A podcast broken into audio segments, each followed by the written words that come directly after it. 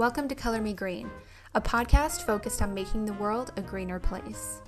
Today's episode is a little late and I'm so sorry about that.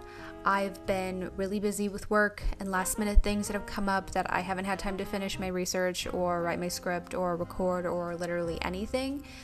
I've already started for next week, so we're getting right back on track. Today's episode is something that was really eating at me while I was doing the research. I went out shopping and bought myself new clothes for the first time since probably December or sometime earlier this year. I don't feel too bad knowing I don't do it often, but nonetheless, today's episode is about sustainable fashion and the effects of fast fashion. Fast fashion is described as readily available, inexpensively made fashion. It's considered fast based on how quickly retailers can make designs from runways to stores. Fast fashion is defined as an approach to the design, creation, and marketing of clothing that emphasizes making fashion trends quickly and cheaply available to customers. Some fast fashion brands include companies like H and M, Forever twenty-one, where I just shopped the other day, Target, where I also just shopped the other day and got myself a new pair of shoes, which are super cute, and Zara. Obviously, there are many others, but those are some of the well-known examples. Sustainable fashion is an approach towards sourcing, manufacturing, and designing clothes which maximizes benefits to the fashion industry and society at large, while also minimizing the impact on the environment. So what's wrong with loving fashion, great deals, and fun outfits? Well, the environmental damage and human rights abuse for starters. Many of the clothes you're wearing right now, if not all of them, are likely to have originated outside of the U S, in factories without legal obligations to create safe working environments. Garment assembly employs approximately forty million workers around the world, most of which are making as little as two dollars and seventy-seven cents an hour. And you thought minimum wage wasn't livable. Low to middle income countries produce ninety percent of the world's clothing, and the occupational and safety standards in these countries are often not enforced due to the poor political infrastructure and organizational management. A few violations of these workplaces include unlivable wages, as we saw, child labor, modern slavery, migrant exploitation, hazardous work conditions, gender discrimination, most of the workers are young females, occupational hazards such as respiratory hazards due to poor ventilation, musculoskeletal hazards from repetitive motions, lung disease and cancer, damage to endocrine fun- endocrine I cannot speak today. damage to endocrine function and accidental injuries. One accident happened in two thousand thirteen. A factory collapsed and killed one thousand one hundred thirty-four workers and injured two thousand others in Bangladesh. This is one of the accidents that has really started the movement in the fashion industry and trying to help workers and make the industry better. Fast fashion is easy, accessible, and affordable. I mean, you can literally get a shirt for five dollars and pants for fifteen to thirty dollars depending on where you shop. I'm guilty of shopping at those prices because it's affordable for me and a lot of the pieces do last me for years. The average American now generates about eighty-two pounds of textile waste each year. That adds up to eleven million tons of textile waste from just the U S, and all of that takes up about five percent of landfill space. It might not seem like a lot, but it's a lot more than it should be. So we know what households waste, but what happens to all those unsold clothes? Instead of donating or upcycling clothing, most fast fashion companies toss or burn their unsold stock, leading to loss of both natural and financial resources. Two years ago, Burberry destroyed thirty-six point eight million dollars worth of their own merchandise. In two thousand seventeen, H and M reported to have burned sixty tons of new and unsold clothes since two thousand thirteen. I'm sorry, if you hear literally any noise other than me, it is my cat playing in a box behind me and I'm not in the mood to move her, so I'm sorry. Textiles have one of the poorest recycling rates of any reusable material, and Americans only recycle fifteen percent of unwanted clothing. If it's not destroyed or sent to a landfill, it's sent to secondhand trade. five hundred thousand tons of used clothing are exported to low to middle income countries. Secondhand clothing not sold in the U S is compressed into one thousand pound bales and exported overseas to be sorted, categorized, and rebaled by low-wage workers in low to middle income countries and sold in secondhand markets. Clothing that's not sold in markets ends up as solid waste. sixty-four percent of that waste contains fabrics that contain plastic in some form, and therefore they never biodegrade. Textile production requires the making of natural and synthetic fibers. Approximately ninety percent of clothing sold in the U S is made with cotton or polyester. Polyester is a synthetic textile and derived from oil. Cotton requires large amounts of water and pesticides to grow.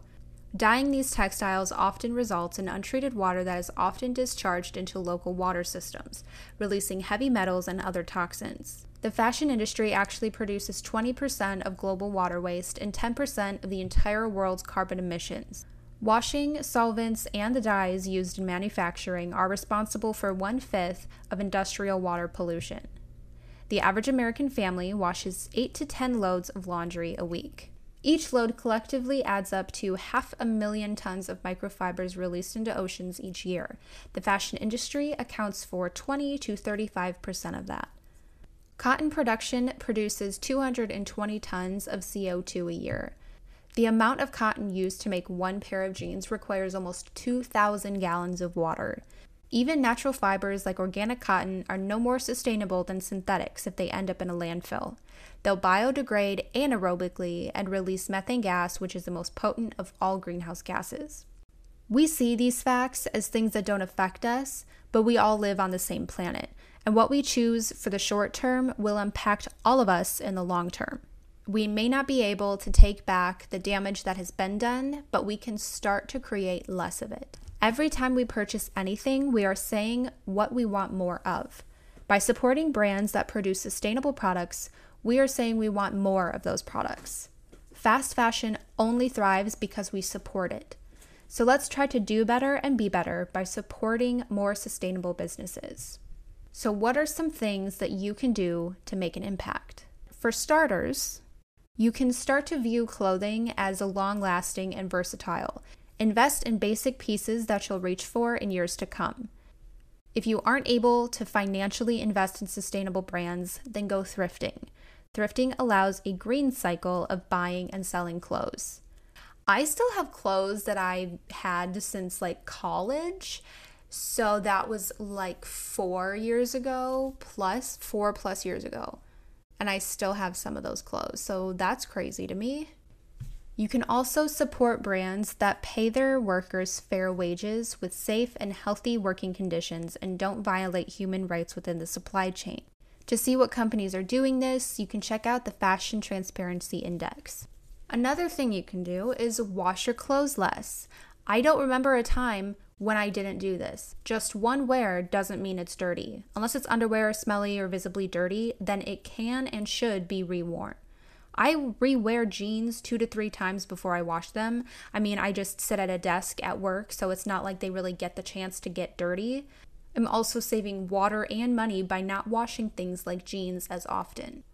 Washing clothes on a cold cycle is also something I've always done. I don't remember ever not doing it. It's good for the planet, your clothes, and your bank account. Choose brands that take sustainability and ethics seriously. No brand is one hundred percent sustainable, but you can do your best to choose brands that are doing more right than wrong. When choosing sustainable brands, you should look at how their textiles are made, what materials are being used, how items are packaged, do they offset any environmental damage. Look for sustainable fabrics and materials that are natural and organically farmed, such as natural fibers that take minimal processing, such as organic cotton that is grown and processed without chemicals. Recycled cotton, which is either cotton that is repurposed, fabric scraps, or post-consumer waste. Organic hemp is one of the oldest fibers and one of the most eco-friendly, as it requires fifty percent or more less water than even organic cotton, and it has no pesticides. Organic linen is almost identical to hemp in its growth, manufacturing, and fabric properties, but it is derived from the flax plant. The last type of natural fiber is organic bamboo, raw, not processed. It is one of the fastest renewing plants on the planet and consumes more carbon dioxide than hardwood trees. Now for the fun part of the episode where we talk about a few brands that sell sustainable clothing. I was really excited to look at a few lists of brands and see what the clothing items were made out of, the styles, and most importantly, the prices. Obviously, when looking at any sustainable brand, please remember that their prices are higher because of the materials they are using. Their items are also more likely to last a lot longer than your average fast fashion items, so you are really getting what you pay for. Now, a few of these brands are actually decently priced and have items, if not entire stores, that are priced like your everyday brands you would shop from. One of those being Booty. Their clothing is made with organic bamboo, and they use a process that uses non-toxic solvents and recycles all water. Their workers are paid fair wages and no fabric goes to waste.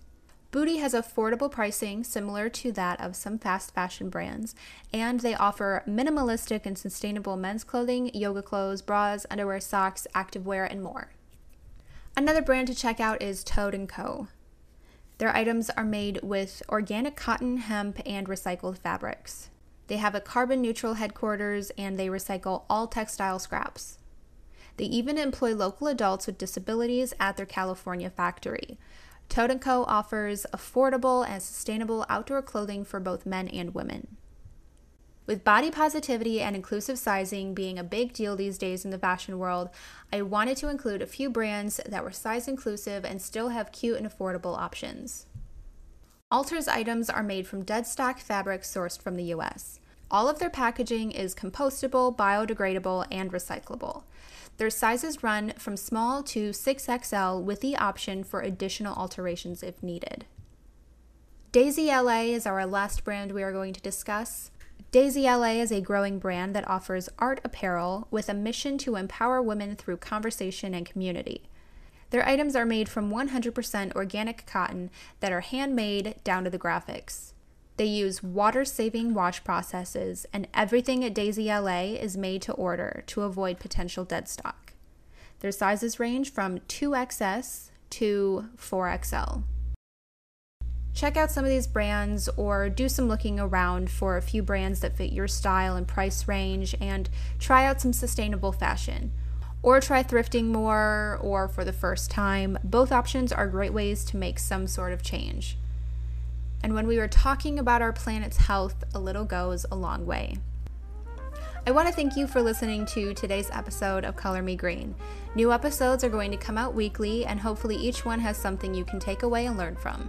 I currently have a ton of episodes planned, but if you want to request a certain topic to discuss, please feel free to message me on the show's Instagram at Color Me Green Podcast, linked in the show notes.